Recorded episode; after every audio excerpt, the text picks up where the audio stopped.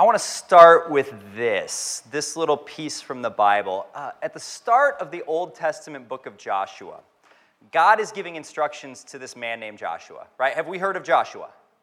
All right, so we're on the same page there. Joshua is going to be the one who leads the people after the death of Moses. And God is telling, Mo, or excuse me, Joshua, what's up? He's saying, like, here's the instructions that I have for you.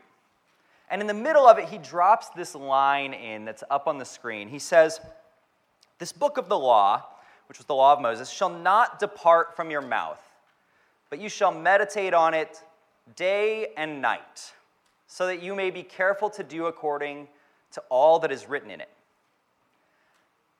Now, I don't know about you. That sounds really hard to me. Meditate on the law of the Lord day and night so that you may do all that's in it. Does that sound tough to anybody? I don't know about you, but in my life, like there are days where I really want to be in God's Word, but I can't get more than five minutes at a time reading my Bible. Yes? Yeah, I assume we're on the same page about that because we're in this session together. But like, we know there's Instagram and Snapchat that needs to be checked, yeah? And there's emails to send. And there's new episodes of Stranger Things to binge watch. And then binge again and again and again. And some of you laughed at that. So here's my like side lesson for today that actually has nothing to do with reading the Bible, but like no matter where you come from or what you think of your hometown, like, you do not live in Hawkins. And if you've seen Stranger Things, you understand what I mean. But you are blessed. You do not live in Hawkins. But seriously, like, back to the topic at hand. Does anyone else ever feel like that? That no matter how hard I try, no matter what I do, no matter how hard I work at it, I cannot seem to engage and stay in God's Word. You don't have to like raise hands or anything, but like I see some heads nodding. I see some people who are agreeing with that. And I want you to know if that's how you feel, that you're not alone in feeling like that. Check this out. The Barna Group is an organization that does a lot of research, and they try and help us understand what's happening in our culture and happening in the world around us. They did a study a couple years ago with adults in the United States about their Bible reading habits, and here's what they found. First off, they said only 14% of the adult population in the United States reads their Bible every day. 14% of all adults.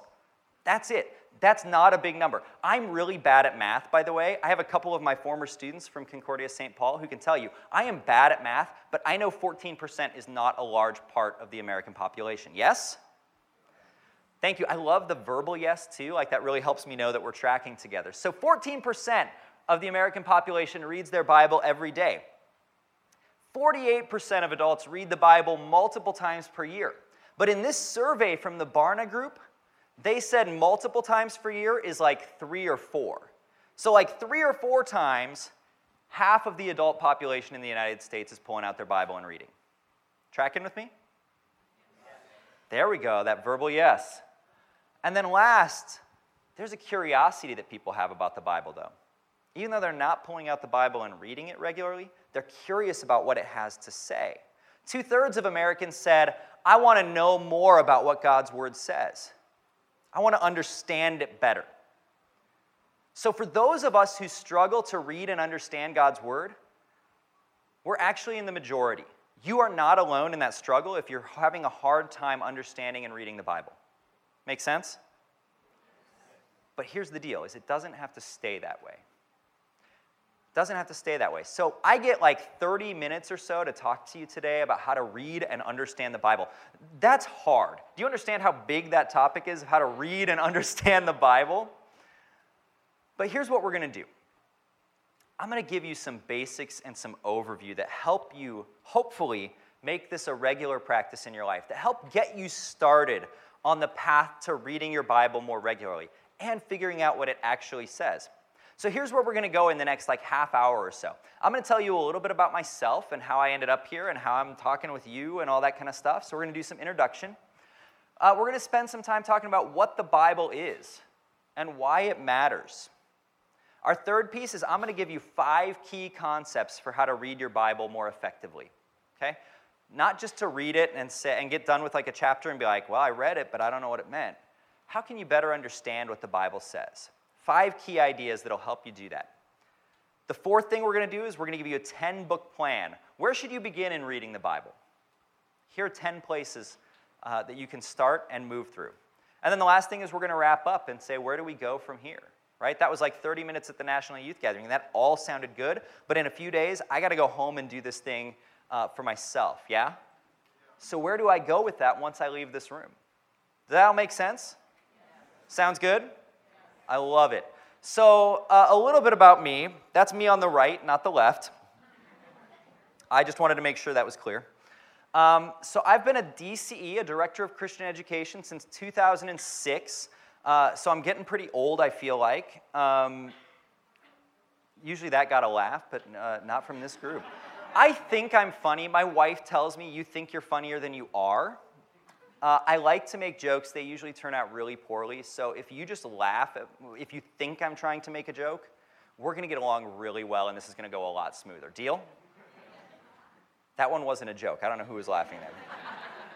But you thought I was, so that's fair. I just told you to do that. Uh, I've been the DCE program director at Concordia St. Paul since 2015. So I get to work with college students and teach them how to be directors of Christian education. That's my job, that's what I get to do. Uh, so I've been doing that for almost four years now. I've been married for almost 11 years, and uh, actually, in a fun fact, the person in the Comet, the golden bear suit there, our golden bear's name is Comet. That's my wife, Jess. Um, I just thought that was more fun than a real picture, but uh, if you want to see real pictures later, we can. Um, and this is my sixth National Youth Gathering. Sixth National Youth Gathering. I started going to National Youth Gatherings as a, as a student, as a young person, and, and I put this one up here because I think this is important. My first gathering was in 2001, a long, long time ago, right? And I had spent my whole life hearing that you need to read your Bible. You need to read your Bible. You need to be in the Bible. You got to get into God's Word. And the thing was, like, I had internalized that. I took that to heart. I heard that message. I didn't know how to do it. I didn't know how to get into God's Word. And so when I came to the National Youth Gathering, I came to a session a lot like this one. I came to a session where somebody said, I want to help you read the Bible more effectively. I want to help you understand what God's Word says.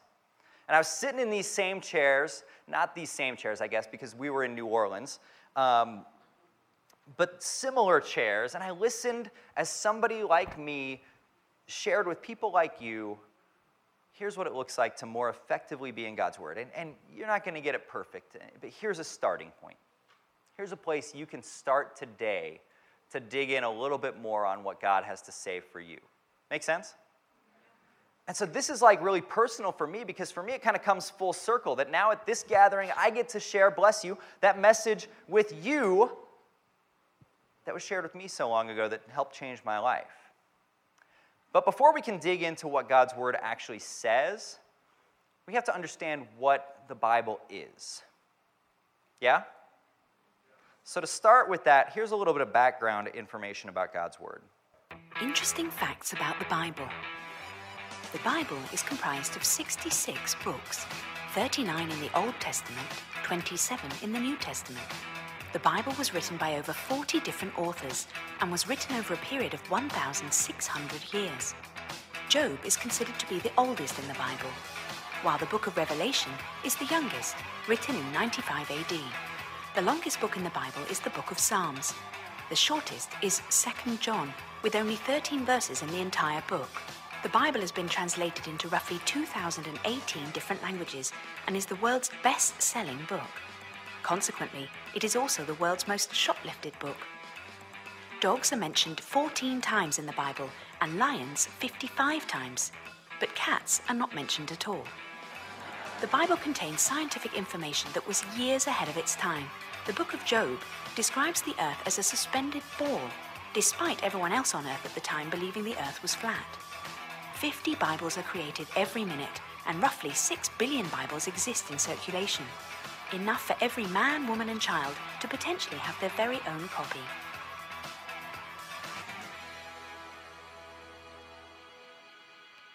So that was a super fast overview just a little bit about the Bible. But here's the deal the Bible is so much more than just a collection of stories and letters and other writing. God's word reminds us that this is no ordinary book. Here's what the Bible says in Hebrews 4. And if you can read that, uh, let's read that out loud together. It says this For the word of God is alive and active, sharper than any double edged sword. It penetrates even to dividing soul and spirit, joints and marrow. It judges the thoughts and attitudes of the heart. And that's from Hebrews 4:12. So did you catch that first part? It's not really another book that we can describe this way, that the Word of God is living and active. That's because the Bible is more than just a book. This is the living, active Word of God. It's a means by which God has chosen to share His story with you and me. You can hear God in the words of these texts. Like, seriously, if you want to hear from God, and people always say, like, if I could get a message from the Lord, if I could hear from God, I wonder what He would say. And I see some of you actually making notes in your Bibles. Uh, you can hear what God has to say right there in those pages. Yeah? I would be remiss, by the way, at a Lutheran youth gathering if I didn't quote Luther on this. He said this The Bible is alive, it speaks to me. It has feet, it runs after me. It has hands, it lays hold of me.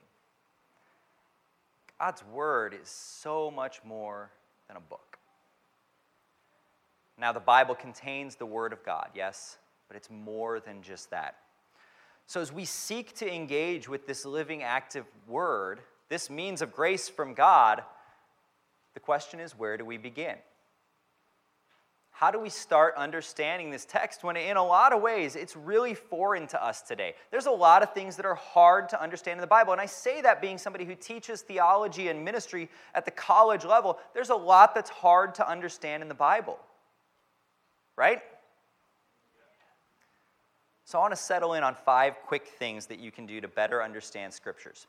These are five quick ideas to get you started uh, reading and understanding the scripture. And first, we have to recognize that all scripture has a purpose. All scripture has a purpose, not just some of it.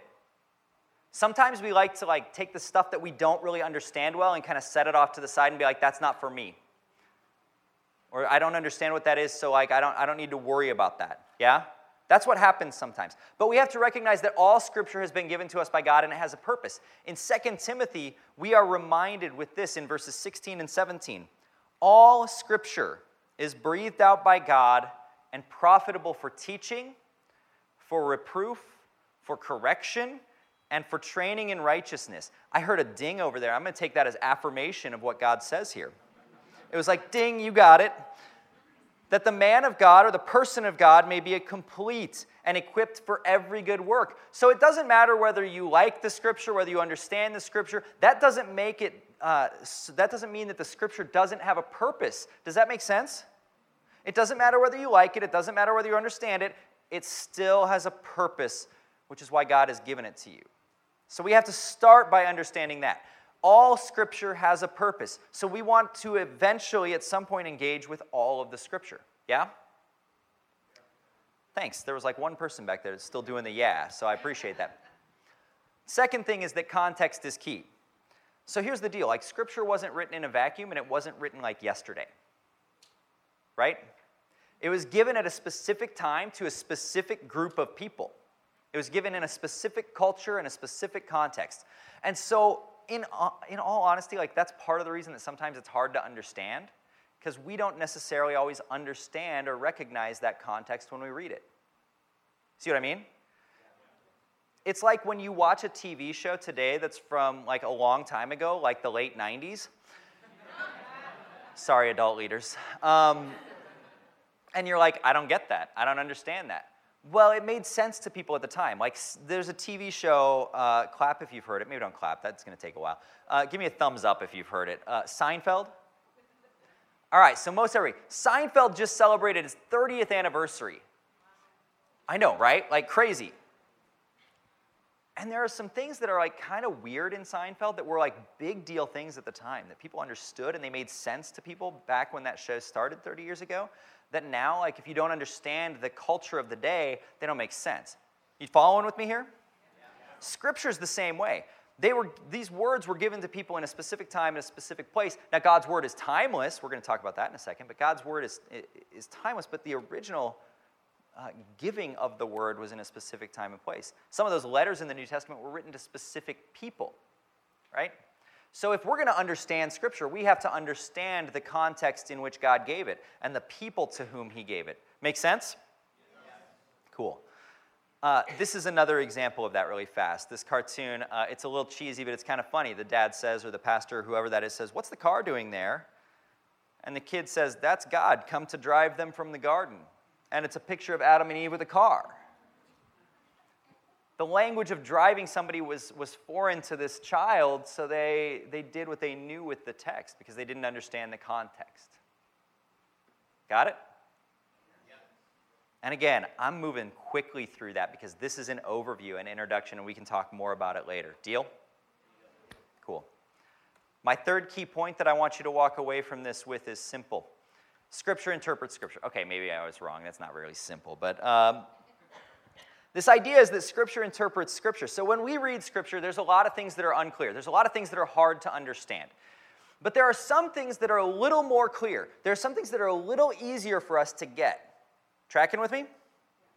So when we experience one of these things where we're like, I don't know what that means, I don't understand how, how that works, we can look through the rest of Scripture and say, what else does God's Word say about this topic? Yeah? And we find those places where maybe we understand it a little bit more, or maybe it's a little bit more clear, and we can say, okay, so now with this piece that's clear, what does that mean for this piece that's less clear? Get it? right? You use the stuff that's more understandable to understand the stuff that's harder. So um, I'm not going to go too deep on this example, but like baptism might be an okay example. There's some stuff that's really pretty clear about baptism in the scriptures. There's stuff that's a little bit less clear about, about baptism. So we can use the stuff that's more clear to help us understand the stuff that's less clear.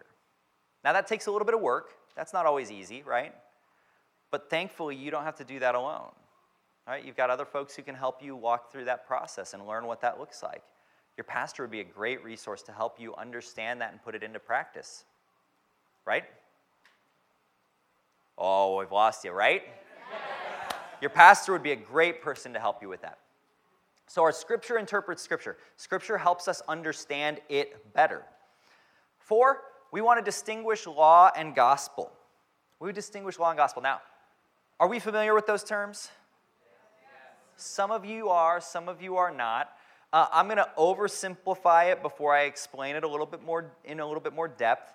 Um, but there's a thing that we would say could be like an SOS. What does that mean, like when you're talking in like nautical terms? Save our what? what, what? Save our souls. I mean, uh, save our ship was kind of an original thing with it, right? Like we need our ship saved.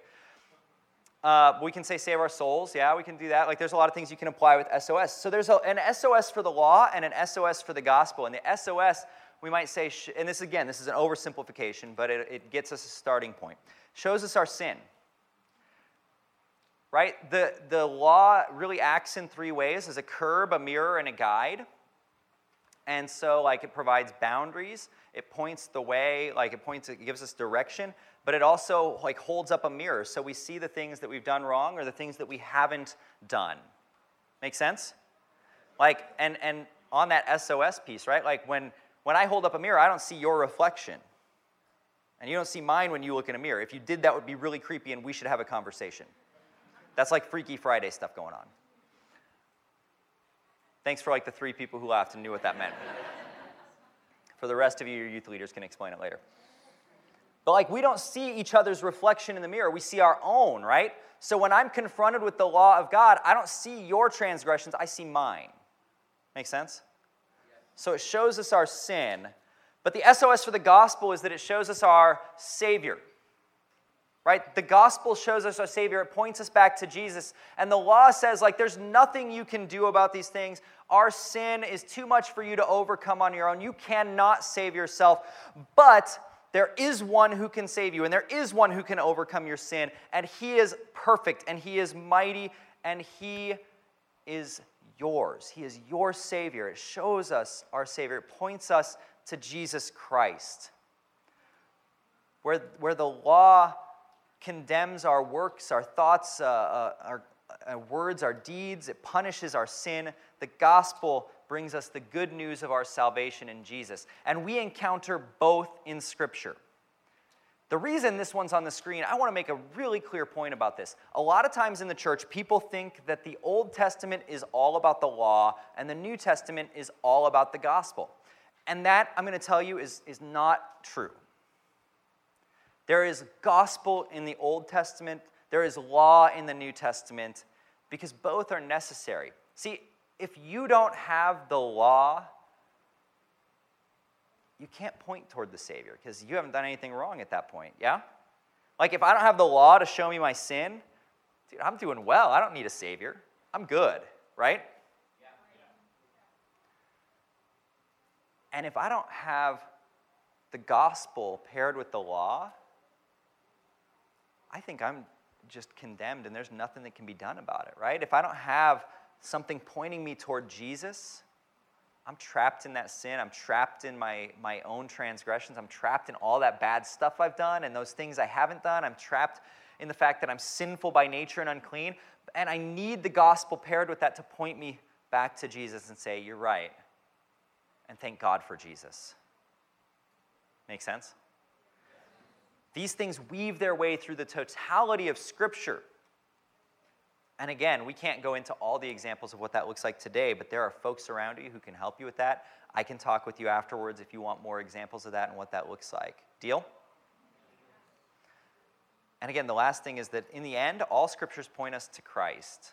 The entirety of Scripture, uh, it ends up being the story of Jesus and God's work in his world and God, us, us bringing sin into the world, but then God redeeming it through Christ.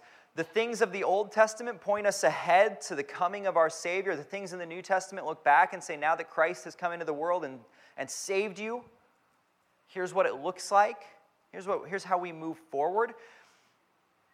It's really easy when we read Scripture sometimes to put ourselves too far into the story right? And make the stories of Scripture about us when really they're, they're about Jesus. And that influences you. That should change you, right? Because Christ has come into your life, you are different. Your story is different. Your life is different. But this is pointing us to one who is greater than any of us. Yes? All of it points us back to Jesus. That's the goal of Scripture. It's the story of our sin, our, our messing up the perfection that God gave us, but the story of God loving you and me so much that he would send his only son to redeem it. Again, there was a ding right as we said that, and that's a good truth. That's what I'm taking that as an affirmation of. So it points us back to Christ. It gives us this hope, not just for this world, but for all of eternity. Now, all that sounds really good, right? All that sounds fair, and that sounds fine uh, it's a little harder to put it into practice, especially when you don't know where to start in Scripture. Again, maybe this is just me, but there have been moments where I'm like, I want to understand the Bible. I want to read the Bible, and I just like jump in. And maybe I like jump in at Genesis 1, and I'm like, I'm going to read through the Bible this year. And I go through Genesis. I'm like, there's some cool stories in Genesis, yeah? Right? Like, anybody read Genesis? Cool, that's good. I'm glad we're on the same page there. Like, there's some cool stuff that happens in Genesis. But man, Exodus, it gets really exciting. We've got plagues, we've got rivers of blood, we've got all sorts of things happening. And then, like, you start to get into some of the books that follow there, and it's like, this is like a list of names upon names upon names upon names upon names upon names upon names. What do I do with that? And then we kind of lose interest. And I'm like, yeah, I, I can't do this. Can't keep going. Anybody else ever have that experience? Thank you. Otherwise, if it was just me, that's confession from me to you. But since we're in the same boat, this is good. So, what I want to do with a little bit of time that we have left is I want to give you a 10 book plan for where you can start. And if you walk away from this session, you're like, I want to start today to dig into God's Word. If you start in this place, I think it's going to be a pretty good deal. Uh, I think it's gonna, you're going to experience more success than if you start at Genesis and, and you try and work your way through. And actually, this was given to me by a pastor friend in California named Robert Weller.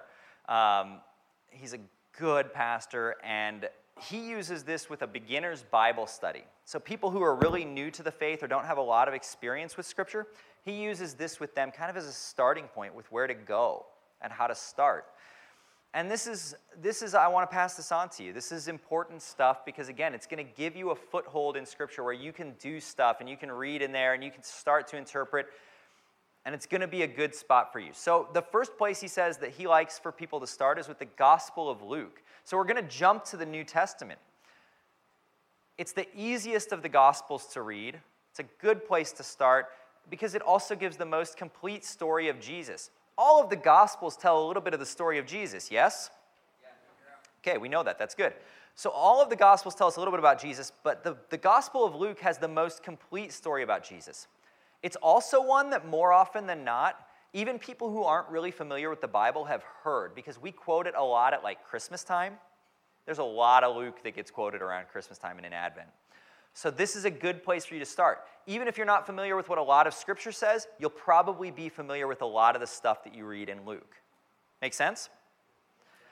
From there, we move to the Acts of the Apostles, the book of Acts. It's the story of the early church, and it really sets up what happens throughout the rest of the New Testament. It kind of points us forward to say, when these missionary journeys happen and we're starting new churches, here's the foundation, here's the starting point for all of it it builds off of the Gospel of Luke, and so it's a really easy transition. A lot of exciting stuff happens in this, uh, in this book as well. From there, we jump to the book of Romans, which is a key primer on the Christian faith. A lot of our doctrine comes out of the book of Romans. We see a lot of the things that, uh, that we teach and confess uh, really articulated beautifully in this book. So, if you want to learn more about the Christian faith as a whole, this is where we move to. It teaches us a lot about it. From there, we jump all the way back to the beginning of Scripture, all the way back to the Old Testament, the very first book, the book of Genesis. Because Romans, especially chapters 4 and 5, kind of point us that direction. They point and they reference back to Genesis. So it's a logical jump for us to go there next. Is this making sense? Do you see this progression? We jump back to Genesis because Romans points us there. And so now that you've got the foundation from the book of Romans, Genesis becomes a lot easier to understand. From there, we move right into the book of Exodus, where we see God's preeminent act of Old Testament salvation and we learn of the Passover. The Passover is going to be a key event as you continue to read through the scripture. And so we jump there next because you've got a little bit more of an understanding about the culture through the book of Genesis. Everybody have this slide that wants it? And I'll tell you how you can get a copy of these slides at the end of this session if you want that too. But I'm going to move on because I want to make sure we're good on time here. How, do I have five? Yes. Just keep going. I just want to be, I just want to be sure. Uh, Book of Hebrews connects Old Testament sacrifice to the ultimate sacrifice in Christ. So we're back in the New Testament. We're jumping ahead again. Now that you have read Genesis and Exodus and you know about the Old Testament sacrifices, you'll understand the comparison to Christ in Hebrews. The Gospel of John, Genesis, Exodus, and Hebrews have prepared you for that. There's stuff that really uh, you need to read Genesis, Exodus, and Hebrews to really grasp what John is talking or what's being talked about in this book in John. Isaiah, this is the first book of prophecy that we're adding to the list. It covers concepts of judgment, sin, mercy, God's love for us in Christ, and more. It's pointing us again toward Christ. So that's why we can say, even though it's Old Testament, it's about God's love for us in Christ. Make sense? We get a lot of stuff there. It's uh, Pastor Weller actually calls it like a mini Bible which I thought was kind of cool because there's so much good stuff covered in this book. The book of Hosea shows the lengths to which God will go to rescue his people. If you haven't read Hosea, oh man, wait till you get there. It's a fantastic story. And it really does show the lengths that God will, will go to rescue and redeem his people. And then this is kind of a two for one. First and Second Corinthians. So it's really actually an 11 book plan. We gave you a bonus there. This talks about the, the struggles and joys of the early church. What happened in the early church and where did they see success and where did they see struggle and hardship? It's really cool for us when we experience hardship and struggle to see that like people in the Bible, they experience that too. It's not just you and me. So this is a plan that will help give you a good starting point. Even if you've never dug into scripture, you can start with these 11 really books and move forward well. We're a little short on time, so I'm just going to keep buzzing through. Three places you can go after this. I want to see you participating. I want to see you engaging in worship where you're going to hear the word read. You're going to hear it proclaimed and taught by your pastor. Uh, you're going to participate in the sacrament where you experience tangibly those gifts of God that are promised in Scripture. Attend Bible studies, participate in youth ministry. I want you to pray as you read the Scriptures. Pray for discernment and clarity. Pray for focus. Man, if you're like me, I need to pray for focus when I am reading the scripture so I don't jump back to stranger things. Y'all think that's funny, but this was a real struggle. Thanksgiving, we pray for Thanksgiving. Scripture is a gift from God, and we give thanks for that gift. And then prayer for application. How do, what does this mean for me now? Here's what it meant for the people then. What does it mean for me today? And then lastly, ask questions. You I want to see you drive your parents, your pastors, your DCEs, and youth workers, your uh, other church workers, your congregation members. I want to see you drive them nuts with questions about the Bible. That's what I really want to see. Unless your dad's your pastor, then maybe pick somebody else. like, just side note. I mean, he'll be, he'll be happy, but like, might create like some weird dynamic where he's like, can you ask somebody else? Uh, ask those questions though. Don't stop asking questions. Deal? If you don't understand something, don't try and go through it by yourself. That leads to problems. If you don't understand something, ask someone. Yeah? So we've covered a lot of ground. This is where we've been. But I want to leave you with this. This is the last thing I'm going to say. Your time is uh, limited. I know that. Your time is valuable. Like, literally, I tell my students at Concordia all the time your time is the most valuable commodity on this side uh, of eternity that you have because it's the one thing you can't get back, right? If you lose something, you can like maybe buy another one or make another one or something like that. Um, you can't get your time back. So how you spend it matters. Does that make sense? So I'm really humbled and grateful that you spent time here today. I was sharing with some folks before the session started that I love seeing this room packed because of two things. One, it means you're spending time on something that you think matters in the life of faith that you have. You want to learn how to use this gift from God that He's given us in Scripture. Yeah? But it also means that you were bold enough to say, I don't have it all together. I don't understand how this thing works and connects, and I want to know more about that. You were willing to raise your hand and say, I need help with that. I need to ask some questions, and I need to get some advice on what I can do to get started reading Scripture. Today is a starting point, it's not the finish line. I didn't give you enough stuff to, to carry you through the rest of your life, but it's a starting point on this journey of you engaging with God's Word. Yes?